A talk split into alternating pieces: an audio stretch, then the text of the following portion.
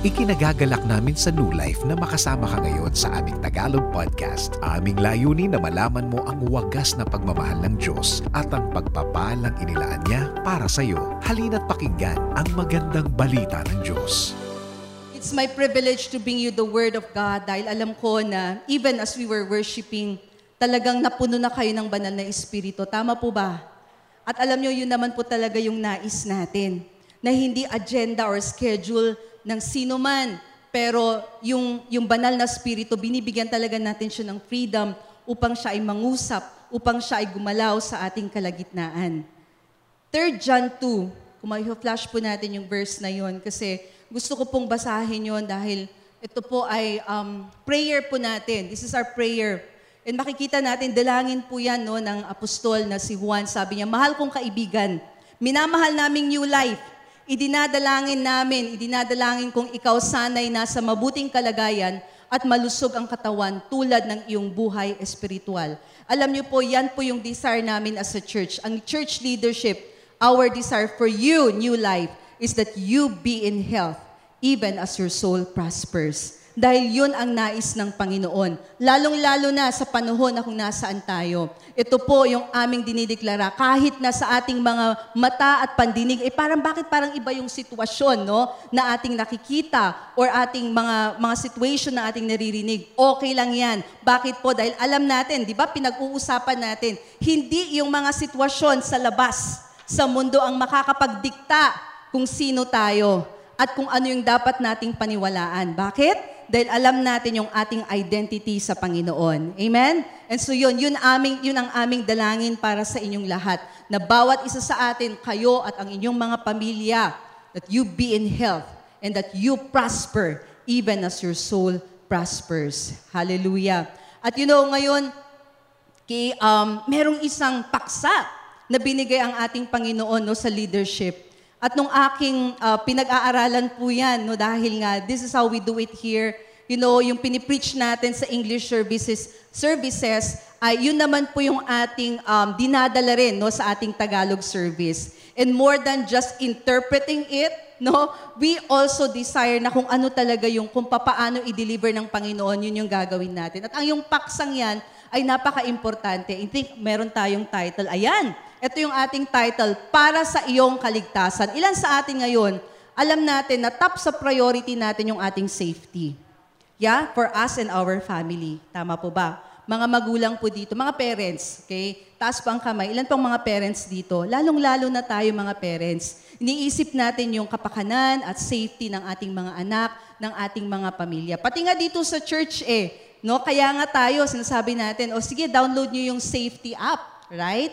At even our government, they're doing everything that they can. And even dito sa church, sa simbahan natin, alam mo yun, ginagawa namin ang, ang makakayanan namin para makapag-provide tayo ng environment na safe para kayo po ay makadalo sa ating gawain. And in saying that, we want you to know that, hey, our church is open, meron tayong physical distancing. So kung nais po ninyong mag-attend sa ating gawain ng on-site, okay, you are free to do that. Amen. And so, we're having fun here. Tama po ba? Yung mga nandito on-site, praise God. Okay, so there. And so yun, bakit? Dahil ang priority natin ay safety.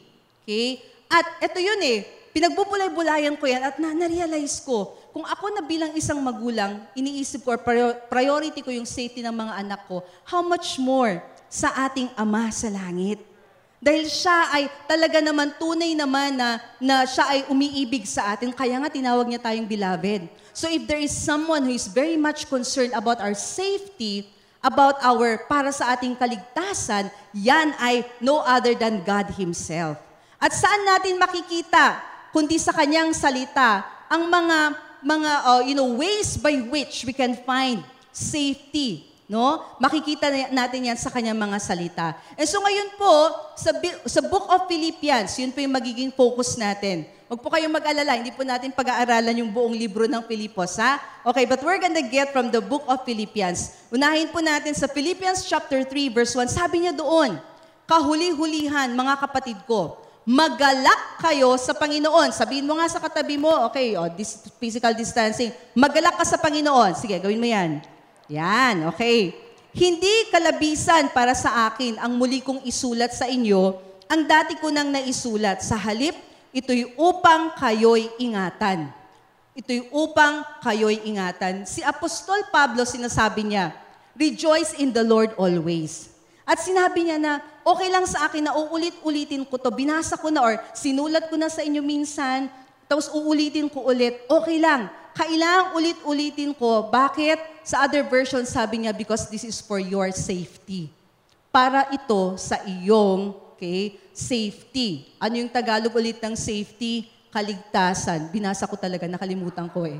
Okay? Para ito sa iyong kaligtasan. Okay? Para sa safety natin. Kaya kahit uulit or inulit-ulit ni Apostol Pablo, okay lang yon sabi niya. Alright? So yun. So dito sa Book of Philippians, no, pagbabasahin mo yun, makikita mo, mapapansin mo, paulit-ulit nga yung word na rejoice. Rejoice in the Lord. Basahin natin. At tingnan natin yung konteksto. Ano yung background? Important din yun eh. Di po ba, kung if everything is doing good, madaling mag-rejoice.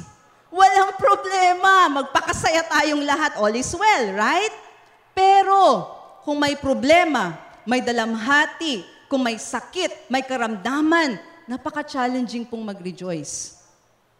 Alam nyo, itong nakaraan na, nakaraan na um, the, the past days, okay? So, um, the other day, natanggap ko po yung isang bad news na yung isang kababata ko po, isa po siyang frontliner, ay namatay dahil sa COVID.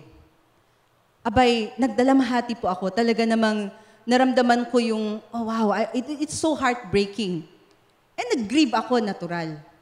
Even if I know the word and Philippians says, rejoice in the Lord. Natural nung natanggap ko yung news na yon, hindi sinasabi ng Panginoon na huwag kang mag-grieve. Oh no.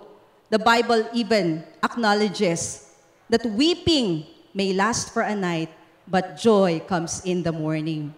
And so during the time nung natanggap ko yun, sabi ko, Lord, napakalungkot. Kasi siya frontliner siya. In fact, single siya because binigay niyo yung panahon niya sa kanyang pag-aaral at pagiging doctor, yun yung naging focus niya and that happened to her and that, that is so sad. Tapos kahapon, nagkaroon din ako ng panahon na mag-minister sa isang pamilya na for the past almost one year, nasaksihan ko kung paano sila lumaban, especially the father. Lumaban siya at nag-battle siya ng cancer, cancer of the colon.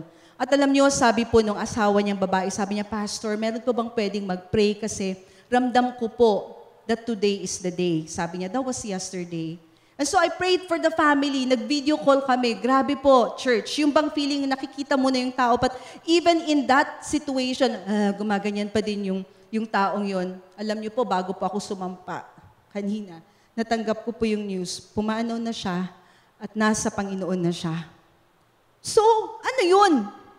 Ano yung mga bagay na yan? These are situations and circumstances na hindi madali na mag-rejoice if it's on our own. Pero dahil tayo po ay people of faith, tayo ay believers, mga mananampalataya, whether we feel like it or not, we stand on the Word and we go with what the Word says. Sabi ng salita ng Panginoon, magalak ka sa Panginoon. Bakit? Dahil may reason po yan. Ito ay iyong safety at meron pa. Okay, ano pa yon? Kikita natin dito. No? Later on, mas ma-explain natin. So, I shared that. Bakit po? Dahil again, if things are doing good, madaling magalak. Pero kung may mga challenges, dito na tayo kailangang tumayo at talaga namang tayuan natin by faith kung anong sinasabi ng salita ng Panginoon para sa atin. Amen? Kagaya nito, Philippians chapter 1 verse 18, isang area kung saan sinabi ni Apostol Pablo na magalak sila. Sabi niya, ano naman ito sa akin, ang mahalaga ay naipapahayag si Kristo kahit sa anong paraan. Pakunwari man o tunay ang layunin dahil dito'y nagagalak ako at ako'y patuloy na magagalak. Anong ibig sabihin ni Apostol Pablo? Nalaman niya na may mga nangangaral or na pinag, pinapangaral nila ang ebanghelyo ng Panginoon pero because of selfish reasons. But even then, sabi ni Apostol Pablo, okay lang yan. Ang importante ako ay choose na magalak pa rin sa Panginoon. Alright? So yun, hindi nakakatuwa yun, pero sa kanya, pinipili niya na nagagalak pa din siya sa Panginoon. Philippians 2:17 to 18, sabi niya dito, basahin natin sa English. Yes, and if I am being poured out as a drink offering on the sacrifice and service of your faith, I am glad and rejoice with you all. for the same reason, you also be glad and rejoice with me. Abay, ibang klase itong si Apostol Pablo. Alam niyo ba yung background po nito? Siya ay nakakulong sa panahon na yan. At sinasabi niya, ako'y nagagalak, I still rejoice. Sumusulat siya or gumawa siya ng sulat para sa mga para sa mga believers na free. Siya yung nasa bilangguan. Nakikita natin yung picture? Yet siya yung nag encourage sa believers, you rejoice. Let that sink in our hearts right now. Because I, I can sense na parang yun yung sitwasyon natin. Not everything is going our way. Not everything is going, you know, yung, yung bang ninais natin, yung bang dinidesire natin. Pero ito na yung panahon na dapat maging totoo ang salita ng Panginoon sa buhay natin. These are proving times, church. These are testing times. At tandaan natin, hindi yung tinitest tayo ng Panginoon dahil gusto lang niya. No. These are situations that, you know, ang daming nakasurround kung bakit tayo nandito sa sitwasyon na ito. One thing is for sure, hindi ninais ng Diyos ito para sa atin. But in the midst of all this, meron tayong Diyos, meron tayong Ama na nagbigay ng solusyon kung ano yung dapat nating gawin para hindi lang natin ito malagpasan, pero tayo po, we're gonna get to the other side victorious. Amen? Yun yun eh. We will get to the other side victorious. Philippians chapter 4 verse 4, isa pa. Sabi ni Apostol Pablo, Rejoice in the Lord always. Woo! Ano po ba yung salitang always sa Tagalog? Minsan-minsan? Palagi. Okay? Maggalak ka sa Panginoon kung feel mo ay hindi nyo feel. Nakin-sense ko, hindi nyo feel, no? Maggalak ka sa Panginoon, paminsan-minsan. Hindi eh. Sabi niya, rejoice in the Lord always. Again, I will say, inuulit ko na naman, magalak kayo sa Panginoon. Grabe. Ang hirap i-preach ng rejoice na message, Pastor, sa ganitong pagkakataon. You know, it's like kahit pipilitin mo na gawing, alam mo yun, yung, yung sige na, nakakatuwa. Hindi, hindi nakakatuwa. Baka meron nga yung iba sa inyo, nakakainis, pastor, ah, nakakainis. Maaari, parang nakakairita po. Pero kagaya nga ng sinabi ko sa inyo kanina, ako man, ako man dumadaan ako sa sitwasyon na kung saan na-challenge din yung aking rejoicing.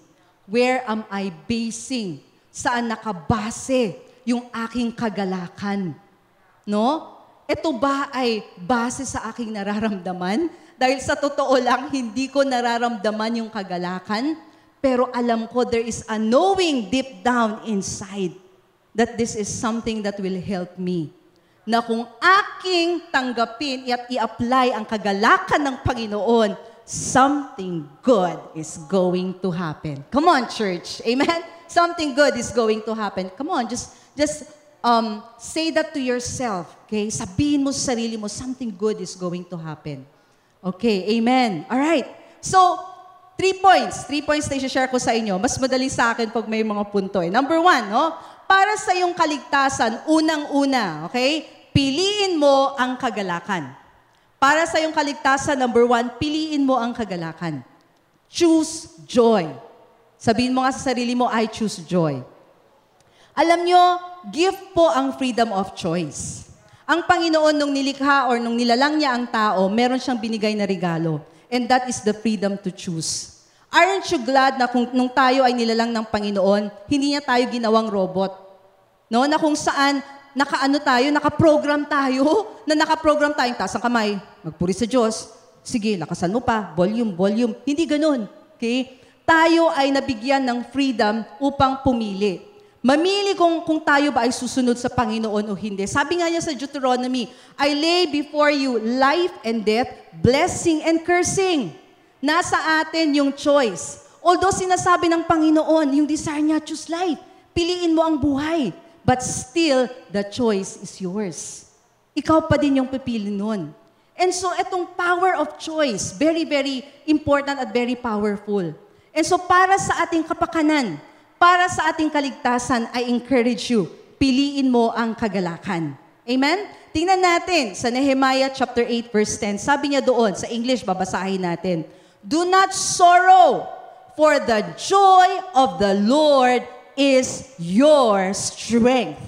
Do not sorrow, latter part ng Nehemiah 8.10, for the joy of the Lord is your strength. Meron ngang awitin yan eh. Tama ba Pastor Mai? Yeah, okay. So, alam alam na alam ni ano yan, ni Pastor Gam. Tanda niyo si Pastor Gam nung kumanta siya, umawit siya nung last week. Yeah, alam niyo po, si Pastor Gam po, no, uh, nung, nung bata ako, you know, worship leader. the joy of the Lord is my... Kunwari pa kayo. Eh, come on, come on, everybody, let's sing this song one more time. The joy of the Lord is my... The joy of the Lord is my... The joy of the Lord is my... For the... Of the... Is my strength. Oh, merong... Kasi hindi nakanta ni Pastora kanina. Aawitin natin, ha? Ito, ito, kailangan, ha? Ha, ha, ha, ha, ha, ha, ha, ha. Ano ba naman yan? We're talking about joy. Kailangan bigyan natin ng energy, guys. Okay, minsan pa? Ha, ha, ha, ha, ha, ha, ha, ha, hallelujah. Ha, ha, ha, ha. Ewan ko sa inyo. Lord, nakikita mo ang iyong mga anak. They need more convincing. Nonetheless, nakikita mo ang kanilang mga puso. Amen! Amen! Okay? Di ba? Kasi nga, mahirap kuminsan, right? Mahirap pilitin yung kagalakan. Pero alam niyo mga kapatid, kung alam mo kung sino ang Panginoon sa buhay mo, hindi ka napipilitan na talagang ipamuhay yung kagalakan ng Panginoon na nasa loob mo. Amen? At hindi sa lahat ng pagkakataon feel natin yan. Kagaya ngayon, hindi natin feel na kuma- umawit ng ha, ha, ha, ha, ha, ha. Nakakainis nga eh. Di ba? Okay, pero bakit natin ginawa? Kasi nga, there are times when you just have to open your mouth by faith at sabihin mo, ha! Kakaloka. Okay, sabi ni Pastor, sabi ni Pastor kanina, This is not a feel-good message, sabi niya. Habang ako'y nakaupo, naalala ko lang, kasi ma, alam mo yun, um, medyo nagkaroon kasi ng craze ang Korean novellas, right? Siyempre, ang ating pastor, eh, naririnig natin parati yan. Alam niyo, itong mensahe ito, hindi to feel good. Pero may alam akong feel good, no? Hindi pa pa ako convert, pero napansin ko, ang mga Korean novellas, mga feel good. Kaya pala na, ano, kaya pala parang, why are we drawn to these, ano, K-dramas or why are they drawn to these K-dramas? Kasi feel good. Nakakatuwa. Ako nung pinapanood ko, tawa ko ng tawa. Itong, ano pinapanood yun? Yung Vince, Vince, Vince, Vince. Ayun! Pambihira! Yung tas lang, wow, wow. Yung kumaganon.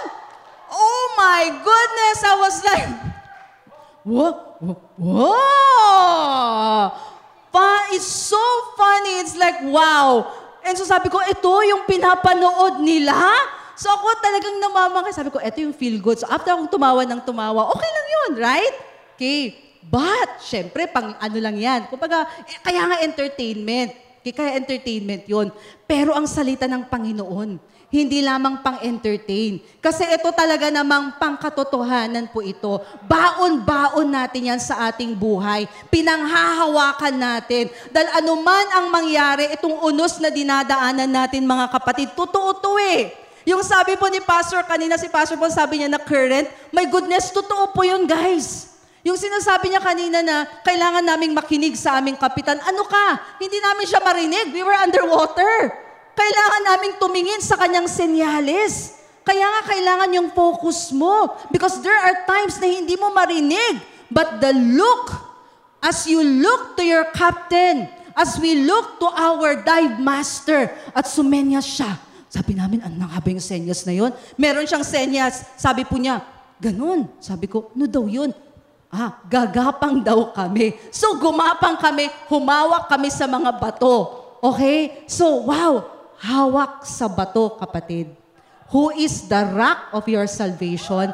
That is Jesus Himself. So may panahon po, nakakatawa po, para kaming ang nakahawak po kami doon. Ayan na yung agos, ayan na yung agos. Hindi kami tinangay ng agos. What? dahil nakahawak kami sa bato. You know, prior to us going down, nung diving namin, sabi ng aming dive master, kung merong current, make sure na humawak ka sa bato. Make sure na hindi isda yung hinawakan mo. Ha? Oo nga. Kasi kung yung isda, edi tatangayin ako, di ba? So make sure na matigas yung bato yung hawakan mo. So talagang tinandaan ko yan. In fact, may na-miss, na, na-miss out na details si Pastor eh. Nung bumaba kami, apat kami niyan eh. Kaming tatlo ni Pastor Rian, tsaka yung dive master. Sabi niya, tingin sa baba, malakas yung current. Maghanap ka ng target mo. Mabilis kang bumaba at hawakan mo yung target mong yon. Siguraduhin mo na bato yun. And so ganun ginawa namin tingin sa baba. Alam mo, parang merong ano, may music ng ano, uh, ano ba yung music na yon? Okay, so, yun. Okay, ganyan. Alright, okay. And so, ay, ang bilis naming nag-descend. Talaga naman kahit masakit sa tenga, ganyan agad, nag-descend kami. Hawak! Ganun yung aming ginawa. Bakit? Dahil nakinig kami sa aming dive master. Nakinig kami sa kanyang instructions at napaka-importante, humawak kami sa bato. Ngayong panahon na ito, merong unos merong strong current. Hindi natin dinideny yan. Pero tayo, meron tayong pinanghahawakan. The rock of our salvation. And His name is Jesus. Amen? Amen. Okay, o sige, bibilisan ko na. Napapadami ang kwento eh. O sige, so yun, ano yun? Number one, piliin mo ang kagalakan. Why? Because the joy of the Lord is your strength. Ang kagalakan ng Panginoon ay ating kalakasan. Yun ang kailangan natin ngayon. Hindi ta- we cannot be wimp Christians. We cannot afford church. You cannot afford to be a weak Christian in this time and season. And so we challenge you. I challenge you, new life. Take your place. We have to be strengthened with the strength of God. Aren't you glad na sabi niya na the joy of the Lord? It's not your joy. Hindi yung kagalakan mo, bagkos yung kagalakan ng Panginoon, yon ang ating kalakasan. Amen? Bakit mo pipili ng kagalakan? Dahil ito ay iyong kalakasan at kaligtasan. Yung salitang strength dito, ibig sabihin po niyan, this is a place or means of safety. It is your protection. It is your refuge. Another word there is the word stronghold. Kaya nga panghawakan mo, it's your stronghold. At ang ibig sabihin po ng salitang stronghold, again, it's your place of safety, a harbor, a protection. At meron pa pong isang salita no, na synonymous dyan, at ay yung salitang fortress. Anong ibig sabihin ng salitang fortress? Fortress, as it is defined here, is not just a thing. Ang kagandahan nito, ang fortress is defined as a person. Gustong gusto natin yan. Why? Because we serve a God who is not dead, but who is alive. Amen. And He is the person of Jesus Christ. And so our fortress, fortress here means a person or a thing not susceptible to outside influence or disturbance. Kumbaga, kahit ano man ang nangyayari sa kapaligiran, aba ito, yung ating fortress remains to be stable and strong. Doesn't that remind you of our Jesus? Ang ating Jesus na kahit anumang nangyayari, hindi siya, you know, in, you know, He is not moved. Maalala ko yung kwento na kung saan kasama niya yung mga disipulo at sinabi niya sa kanila, let's go over to the other side. Naalala yung kwentong yon? The past months, di ba, nung una, especially nung first part nitong pandemic, we've been declaring that we're gonna go to the other side. Amen? And we continue to declare that. There's no place to go but to the other side and the other side in the other side what awaits us is victory. In fact what i am reminded of i don't have to experience the victory when i'm on the other side. Why? Because victory himself is with me. Kasama ko ang Panginoon. So even as i journey from one point to the other alam ko na victory is sure. Amen? So dun sa kwentong yun unos talaga namang storm hit them.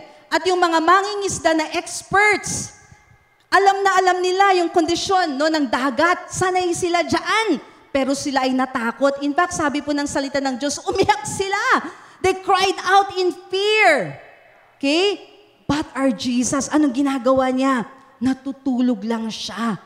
Okay? Natutulog lang siya. Bakit? Dahil alam niya na sinabi niya na sila ay pupunta, dadako sila sa ibayo, no? At alam niya na mangyayari yon. So when they woke him up, you know what he did? he stood up. He did not rebuke his disciples first, but he rebuked the storm at sinabi niya, Peace, be still. I am telling you, even right now, we can speak and declare to this storm that we are in, and we say, Peace, be still. We say, COVID, tama na, enough na. Ha? Umaabuso ka na. Enough in Jesus' name.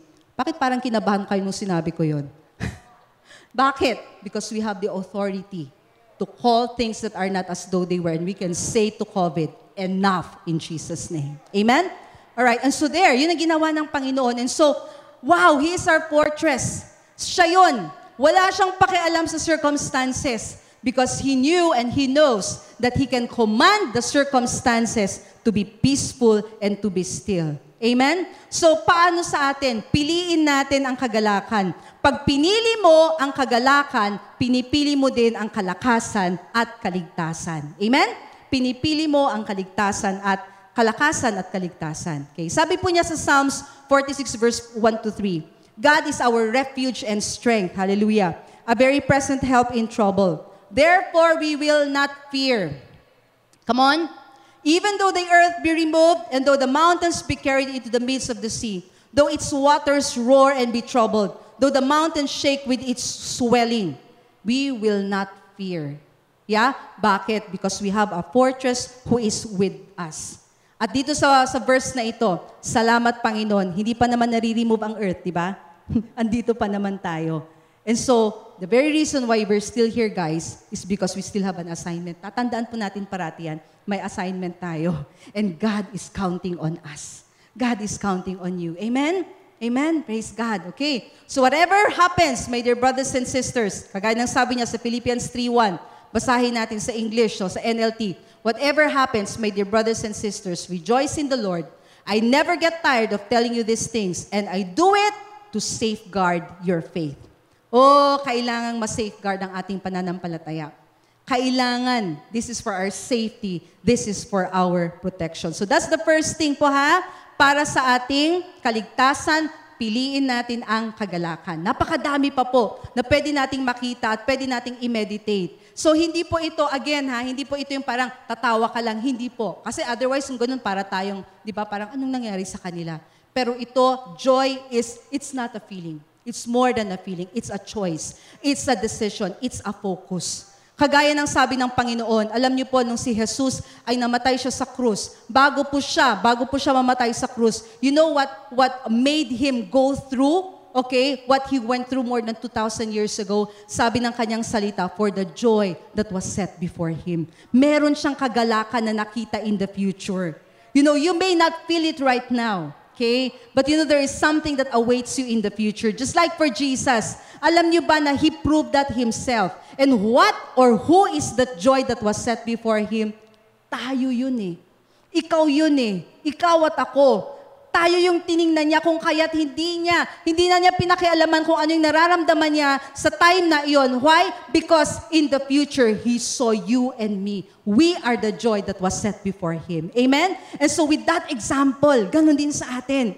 Let's look at our future and let's be reminded of Jesus. There is a joy that is set before you. And that is the glory of God for you and for me. Amen? God is good. Number two po, okay? So, pasensya na ha, binibilisan ko. Okay, alright. Number two, para sa inyong kaligtasan, una, di ba, piliin mo ang kagalakan. Number two, piliin mo ang pagsamba at papuri. Piliin mo ang worship. Why? Dahil para ito sa iyong kaligtasan. Alam nyo, ang pwede ko pong maibigay na example po dyan is si, ano, si Apostle um, Paul at si Silas.